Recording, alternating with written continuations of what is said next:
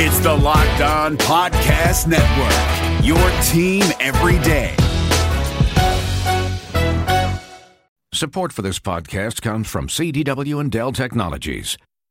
At CDWG, we get that migrating your agency to a hyper-converged infrastructure is challenging. Like me switching to decaf. Gotta do it, don't want to do it, but gotta do it. Whoa, slow down, friend. CDWG's experts can help simplify your transition from legacy to hyper-converged infrastructure with Dell EMC solutions that offer speed and agility. Do it, do it. Have you done it? Is it done yet? Why isn't it done yet? IT orchestration by CDWG. People who get it. Find out more at cdwg.com/DellEMC. Who they think is gonna beat them Bengals? It is the Locked On Bengals podcast with your hosts Joe Goodberry and Jake Lisco. Find us on Twitter at Joe Goodberry and at Jake_NFL. Please like, subscribe, and share as we try to grow this community and pump out daily Bengals content just for you.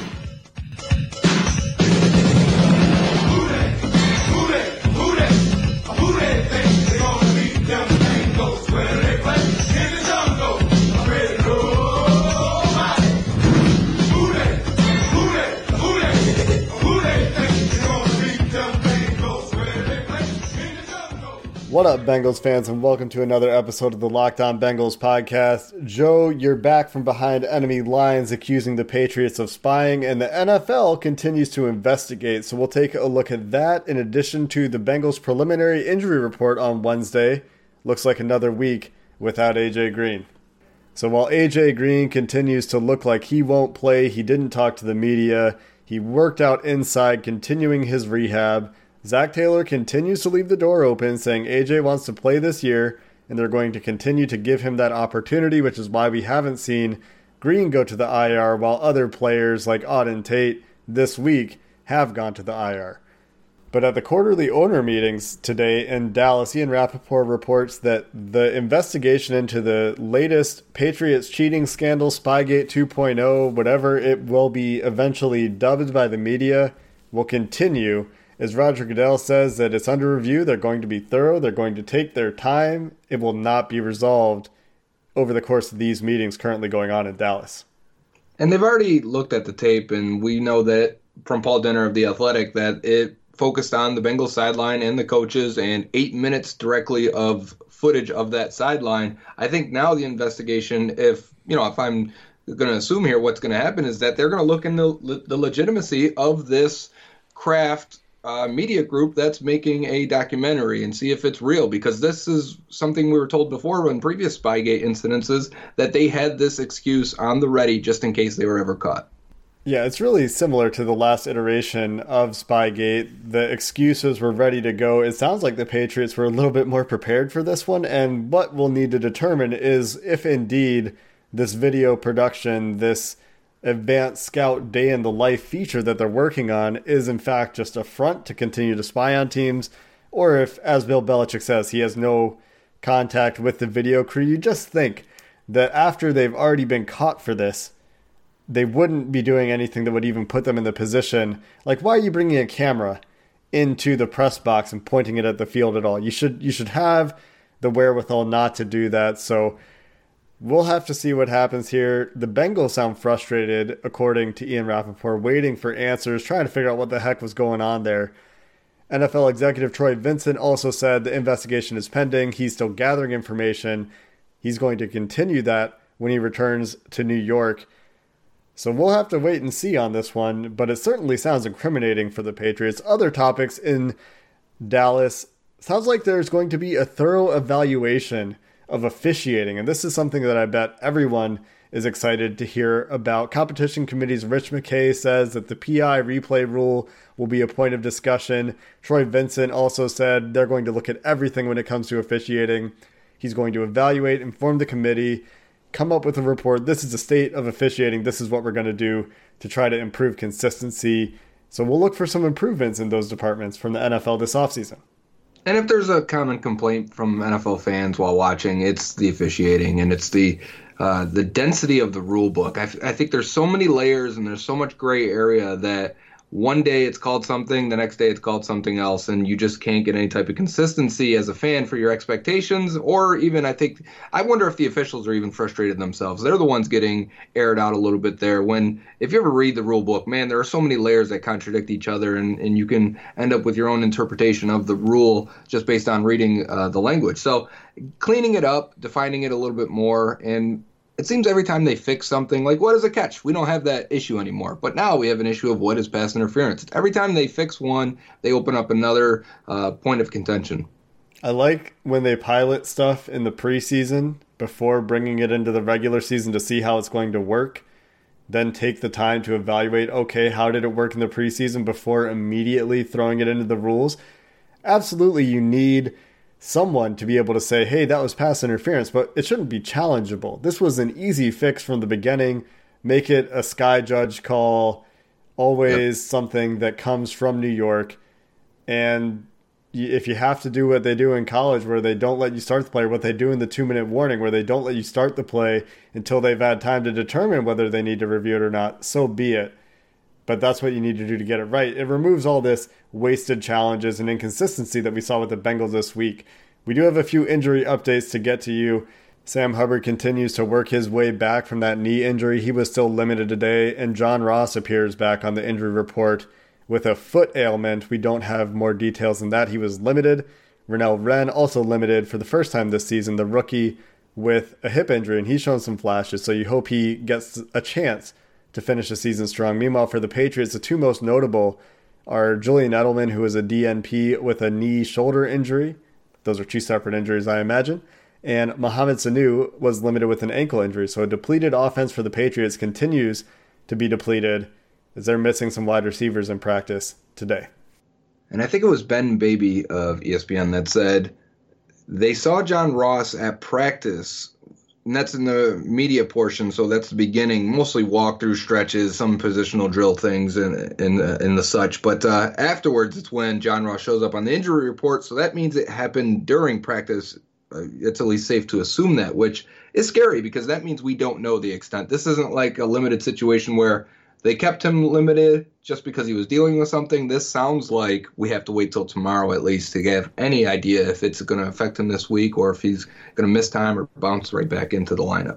And it sounds like this happened after the press conferences, so we might not get any real answers unless somebody talks to the media, because it won't be coming from Zach Taylor unless one of these beat reporters catches somebody when they're coming off the field. If they catch John Ross on his way off the practice field, that's the only way we'll get those answers. So we hope that he gets healthy, because with Auden Tate out, if you're down to just Erickson, Tyler Boyd, and undrafted free agents, things get real dicey. And while we don't expect the offense to have much success against the Patriots in the first place, we still want to see the things that we want to see. We want to see growth from young players. We want to see the individual performances. And without any weapons really at wide receiver, that makes the entire evaluation much more difficult. But that aside, don't get hurt at work, right? You don't want to get hurt in the workplace the way that John Ross has gotten hurt for the Bengals over the years. Maybe, just maybe, the Bengals need some help from our sponsor, Abco Safety, to keep some of these guys safe at their job. They're a safety distributor in Cincinnati. They're partnered with 3M to sponsor the Locked On Bengals podcast for the third time this season, which we really appreciate. If you or your company purchase safety equipment, you should give them a call because they will save you money on your safety budget. Joe, what are you looking at today on www.abcosafety.com?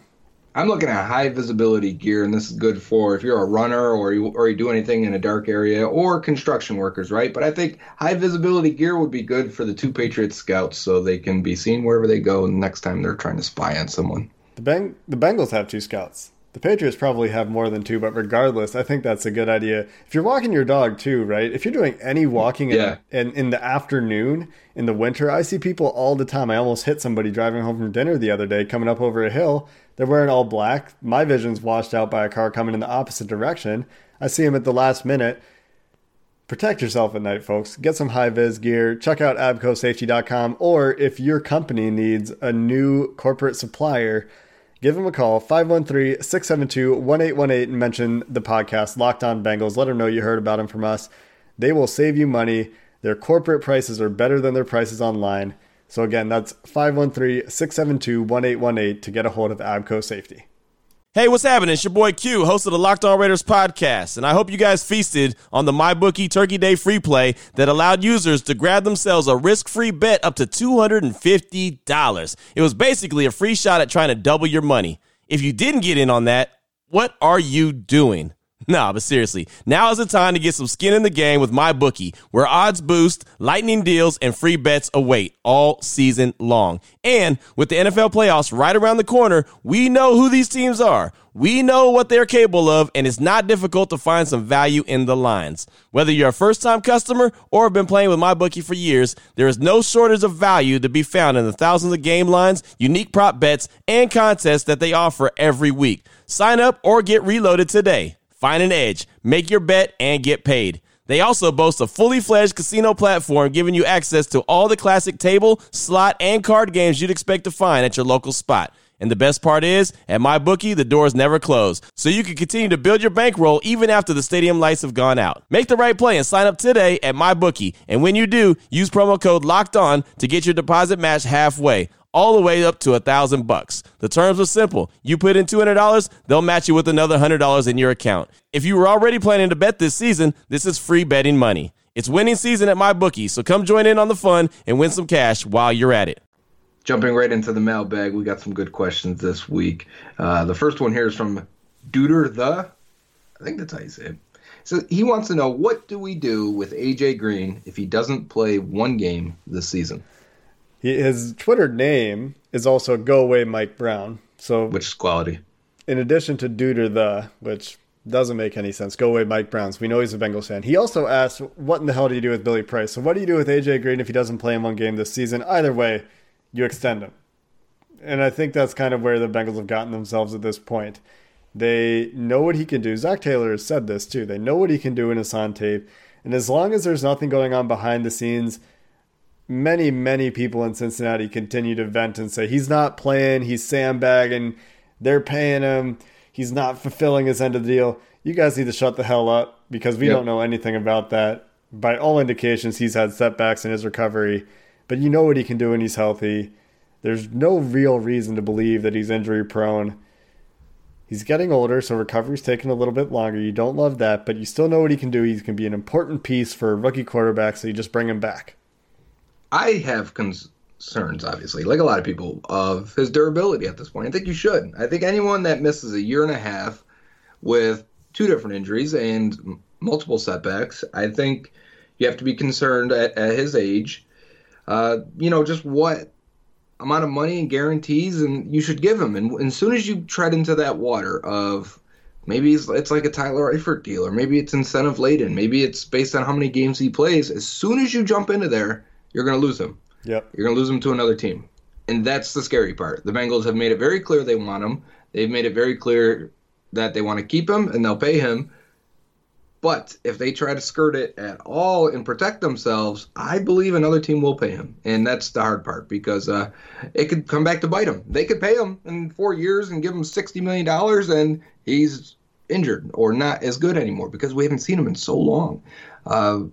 That's a possibility. It's just it's a risky situation, but they can't afford to, do the Andrew Whitworth thing. Yeah, nobody wants to see that happen again, right? And another team will, like you said, absolutely pay him. Everybody knows what A.J. Green can do. Injuries are largely luck, and he has been unlucky for the last year and a half, like you said. The salary cap next year has also been announced to be over $200 million, or in the $198 to $201 million range. So if the Bengals don't spend the money on A.J. Green and they don't spend that money on Andy Dalton, well, that's $31, $32 million coming off the books, in addition to a $10 million jump in the salary cap. So where the hell are you spending the money? Just bring A.J. Green back. The salary cap keeps going up. Extensions almost never look bad in the NFL the way they can in baseball, because of the way the salary cap continues to boom and can be manipulated. Yeah. As far as what do you do with Billy Price, you let him play out his rookie deal, right? And if he doesn't improve, he goes the way of Oboehi. The issue with these rookies when they don't perform is their contracts are guaranteed, so you've already paid for them. You kind of just got to ride it out. If you give him away, you're really just giving him away. Even if you got like a fifth-round pick in return, it's not worth it, right?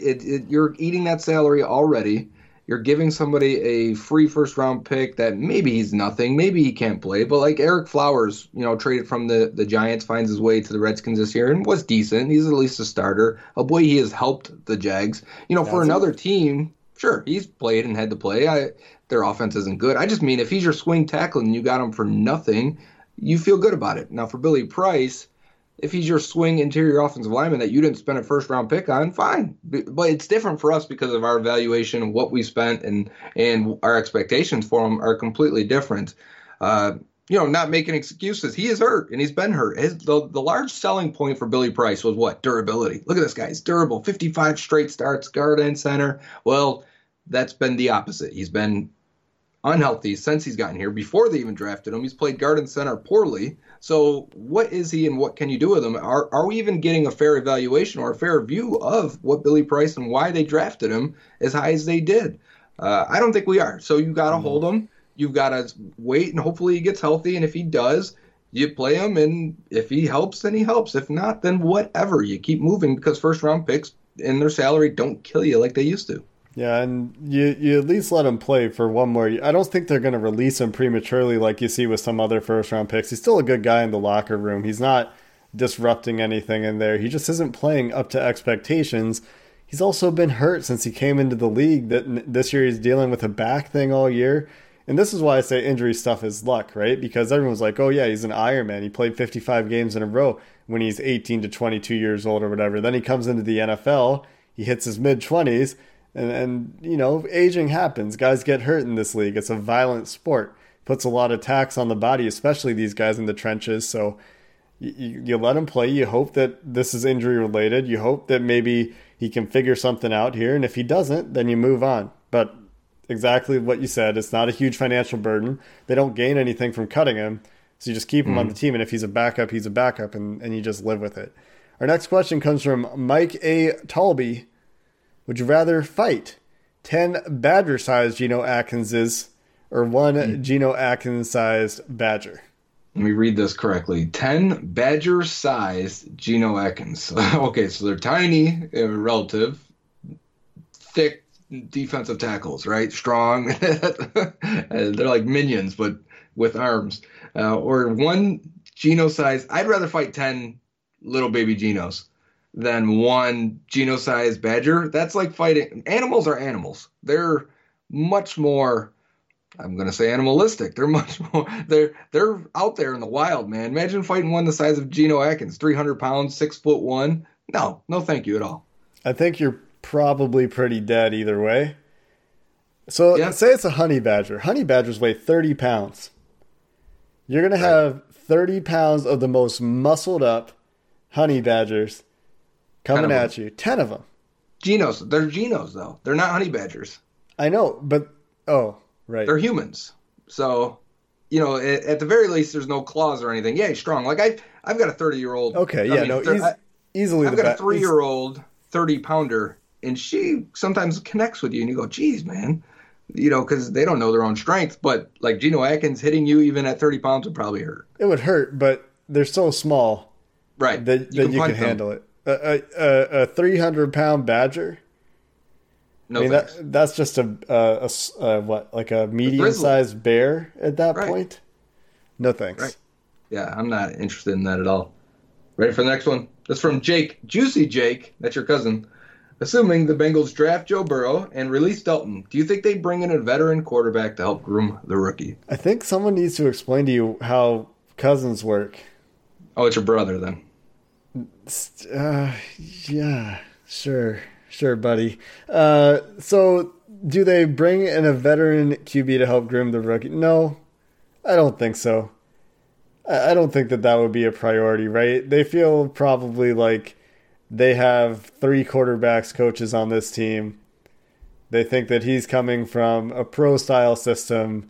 He's incredibly polished. He is incredibly accurate. He'll need an adjustment just like most rookie QBs do.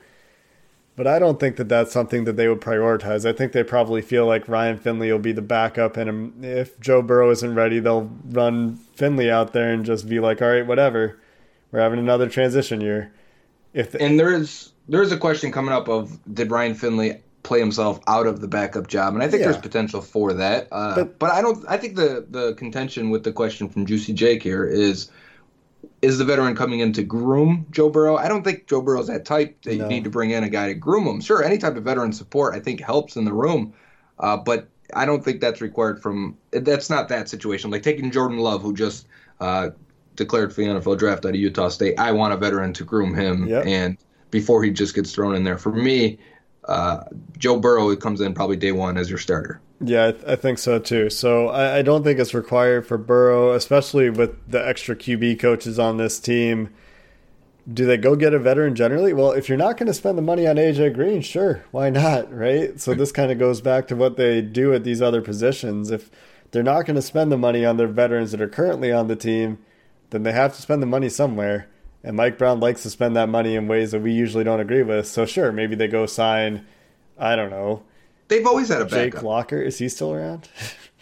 Right, but they've always had like Bruce Gradkowski to Jason Campbell to A.J. McCarron. But they've never spent money on those guys. John Kitna. Not money, but like a Bruce Gradkowski, Jason Campbell are $1 million a year type guys, right? If I remember their contracts correctly. They're not, and which is probably minimum for a guy that's 5 to 6, 7 years in the league.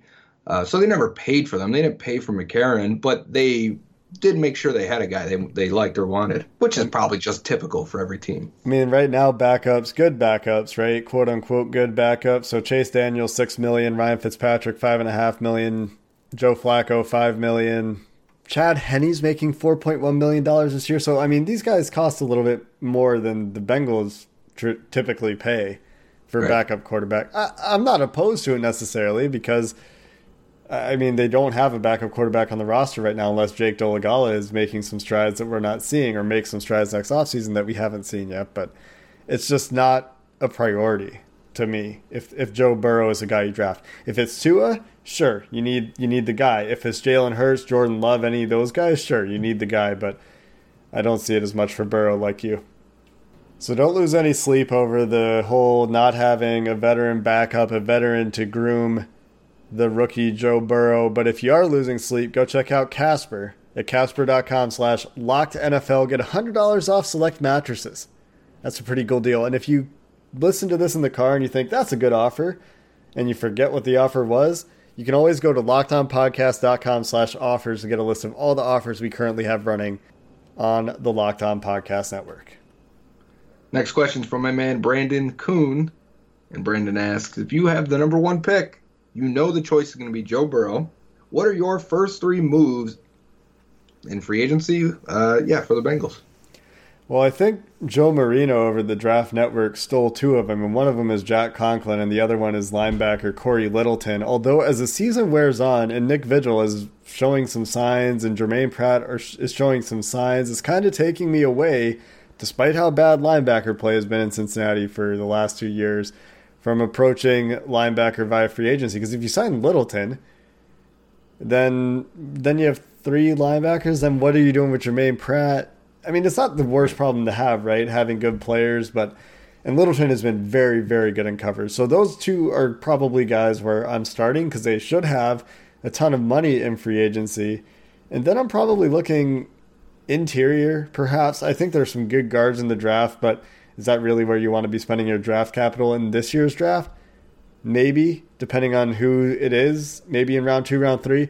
But if I can shore up my offensive line, linebacker, feel good about three moves there. Jack Conklin shores up right tackle big time.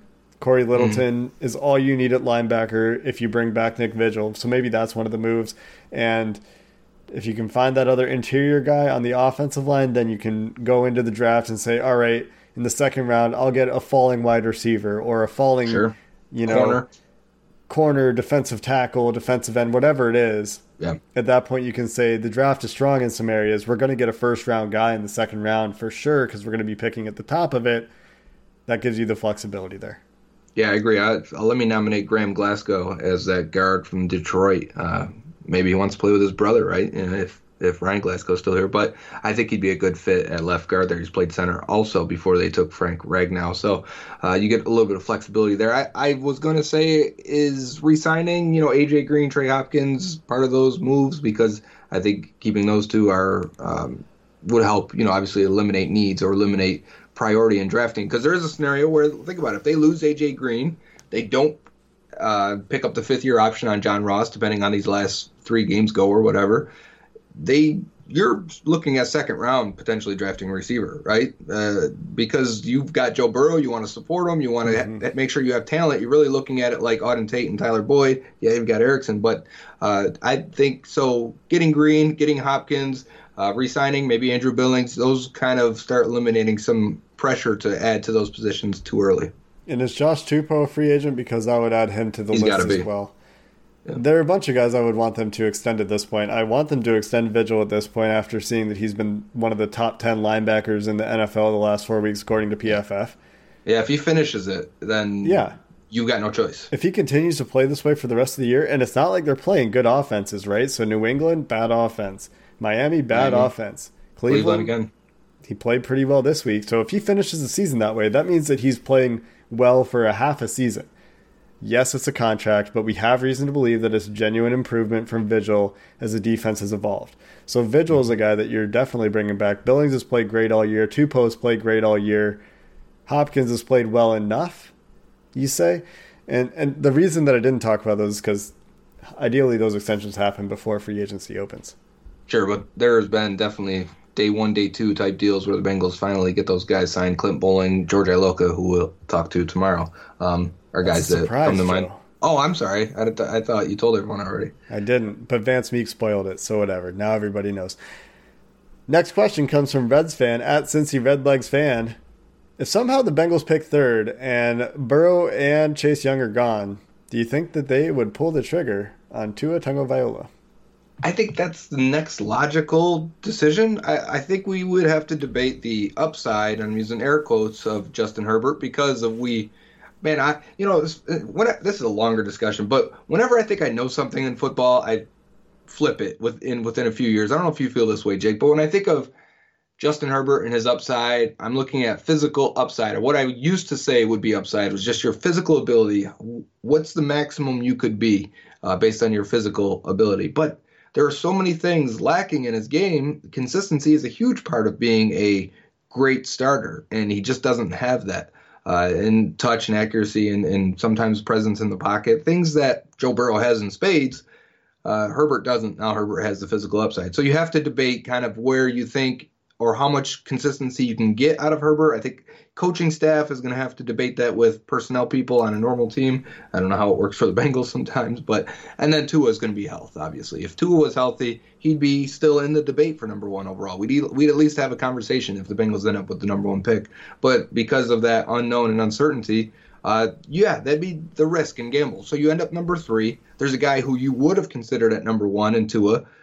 Do you say, okay, this is kind of some value here. If he gets healthy, and maybe we keep Andy Dalton for another year. And if he gets healthy and we can roll with Tua next year, then that seems like a solid scenario. I think I would lean that way as we sit right now. You bring up a really good point there toward the end where you say maybe we keep Dalton for another year, right? Because I think that if they end up third, are they going to try to move Dalton by the draft? Are they going to try to make a draft day trade of Andy Dalton? Mm-hmm. What is he still going to be on the team is essentially the question, right? Because that will impact what they do with that pick. Maybe A.J. Green's gone, right? And Andy Dalton isn't gone. Maybe they pick Jerry Jeudy then or CeeDee Lamb because they want to make another run with Andy Dalton. And I don't think that this is going to happen, but we've seen him do it before, right? So they certainly could do it again. Maybe they take a tackle, be it Jedrick Wills or Andrew Thomas or whoever the top tackle on their board is at that point. And they just say, you know what, we're just going to fix the offensive line. Maybe they trade back. I don't know what they would really make of Tua at this point. He's certainly done everything you need to see on tape, right? Yep. But similar to Joe Burrow, his production essentially equates to 1 year of production just because he hardly plays for Alabama. He plays a half of games because they go up so much in the first half. But there are reports that his rehab is progressing really well. He has a chance to go out and throw. He might be able to do a light workout for teams before the draft. And if that's the case, I think it makes things really interesting. Although it's also fully possible that if Joe Burrow goes and plays at the Senior Bowl, the Bengals will have their minds made up. So if they're picking number one, right? So if they're drafting third, then I take all that back, right? Because they're no longer coaching at the Senior Bowl, but you get the idea. Yeah, unless one of those top teams fire their guy. Anyways, let's move on. So the next question, let's continue on with the Joe Burrow talks from Jake Money at the Jake Money. This must be your other cousin. Who's the most comparable quarterback? No, this is Jake Money. The other guy was Juicy Jake. Oh shit!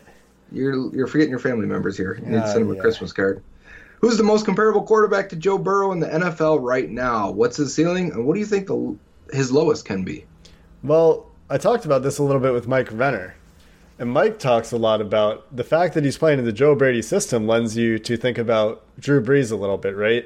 Yeah. The reason that he's very different from Drew Brees is that he's more athletic and he's taller and he's bigger. Right. But in terms of arm strength, Mike Renner thinks he's got a better arm than Drew Brees. And he's in the same offense. He's an extremely great processor. So Drew Brees plus athleticism. So Drew Brees with, I don't know, whose athleticism would you compare to? Oh, yeah, Tony Romo, the other guy that people talk about all the time. Not in the league right now. It's funny because he did preface that, and I wonder if that's why. Athleticism-wise, there are times where I'm like, man, he kind of looks like Deshaun Watson. I don't think he's that crazy of a runner, but even Watson wasn't some Lamar Jackson-type runner or anything like that. But we've seen a lot of crazy plays from Burrow with his legs. It's crazy how much Tom Brady comes up, though. You hear it from the college guys a lot. You hear it from other scouts. It's like Tom Brady is an untouchable comparison, right? Because have you ever seen a top prospect compared to Tom Brady? I don't think I have ever seen that. Because what are you comparing when you compare a quarterback to Tom Brady? You're comparing the mental acuity, right? And that's pretty much it. Because competitiveness, accuracy, pocket presence. Sure, and winning in every way other than having a crazy arm. Well, and having good legs, because Tom Brady doesn't move well. He's good at manipulating the pocket, but he's not adding value with the running game the way people probably expect Joe Burrow to do a little bit in the NFL. I think that's why people struggle with the comparison, because he's got mixes of so many people that it's like, I think we'll come away with maybe something completely different in 5 years, where it's like, okay, maybe he was more of this. And I know we've got tape to, comparisons are never 100%. So I feel like I want to say he's a mix of, and this is a spectrum here, Alex Smith on the low end, okay, Matt Ryan on the tier 2, Tony Romo tier 3, and Tom Brady tier 4. And that doesn't mean he's going to win 6 Super Bowls. It just means I think he could be super effective without having a crazy arm, in every single way that Brady is effective, plus actually able to run the ball. How about Drew Brees for tier 4, right? Because if Drew Brees is a quarterback on all those New England teams, they probably win more.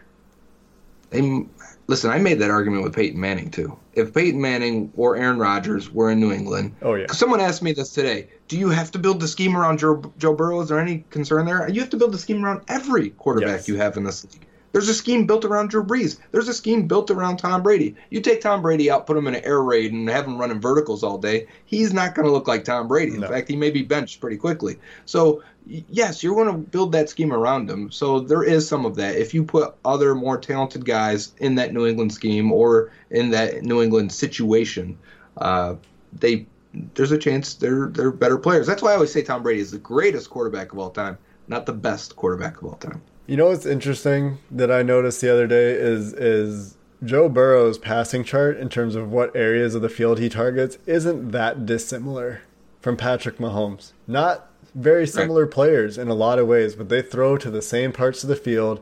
And the biggest difference is that Patrick Mahomes throws about 80 more passes behind the line of scrimmage in that 80-read offense. Yeah. A lot of screens there.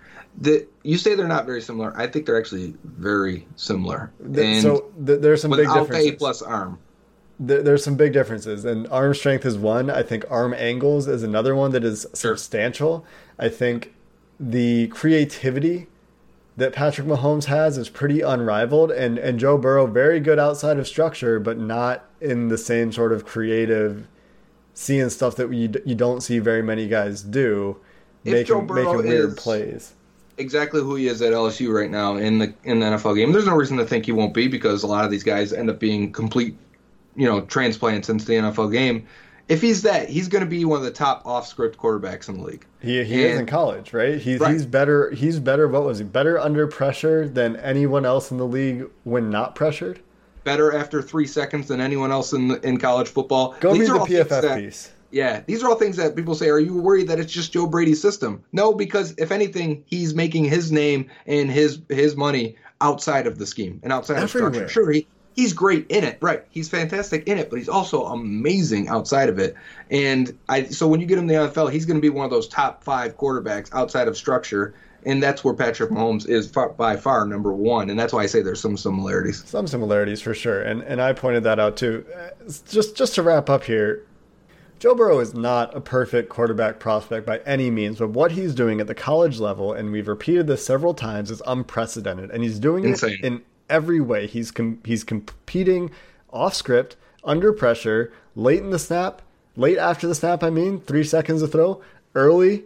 He's making the quick reads well. He's completing passes deep downfield, highest graded player for PFF in that part of the field. No turnover-worthy passes downfield. He's absolutely dominant in the middle of the field, in the intermediate part of the field, and crossing routes. Best in college football by a huge margin. So it's not just the production, it's the accuracy on a play-to-play basis. It's the efficiency, it's the processing. And then on top of all of that, the athleticism, the outside of structure stuff. He's not perfect. He's not going to be, John Elway. He's not the Andrew Luck prospect who's going to make literally every throw, but he's certainly good enough, and he's smart enough, competitive enough, has all the check marks you need. And I went from 95% to 100% on Joe Burrow after reading that PFF piece, talking about how really the holes in his game are just so mitigated by all the things that he does so well. Yep. Yeah, and that's my final point is I'm with you, is that for Burrow, and we're going to talk about it for a few more months, but my mind is made up. Unless he completely goes out there and shits the bed in these final two games or maybe one, then it may take a step back. But as of right now, he is so far above and beyond anybody that I think I've ever scouted in terms of all the little detailed little things and the big things. And the only thing I'm really is the arm strength. It's just okay. Yeah. It's not a hindrance to his game because he is so good at so many other levels. But it's not something you're going to build into your offense where you're like, let's throw it and chuck it downfield all day long. You're going to be a little more calculated with it, which is fine because you have to be calculated with one aspect of every quarterback in the NFL. Again, unless he pulls a Deshaun Watson and suddenly the arm strength blooms. Watson didn't have that arm. Exactly. He didn't have that arm at Clemson. And now he's got – you see him rip it down the field, you're like, whoa. Yep. So that's going to do it for this episode of the Locked On Bengals podcast. As usual, getting into passionate, spirited discussions about Joe Burrow, the future quarterback, we hope, of the Cincinnati Bengals on this podcast anyway. Tomorrow, as Joe said, we've got George Iloka for a special guest episode. He's got a new podcast going on. We're going to talk about that. We'll talk about his time in Cincinnati. I'm going to talk to him about yoga because I'm a yoga teacher, fun fact. But until then, Bengals fans, have a good one. Did you watch the 2020 Reds with higher expectations than a first-round wild card exit of epic proportions? Did you think that the Reds hitting would come around with the signings that they made last offseason? Are you wondering who is asking you all of these questions? Hi, my name is Jeff Carr, and I host the Locked On Reds podcast each and every day, part of the Locked On Podcast Network, your team every day. Throughout the offseason, I'm going to take a look at these Reds, how they fix what didn't work in 2020, and how they continue their success in 2021. But wait, there's more. I'll also have interesting interviews with players, writers, and everyone in between talking about the Cincinnati Reds. Come join me on the Locked On Reds podcast each and every day.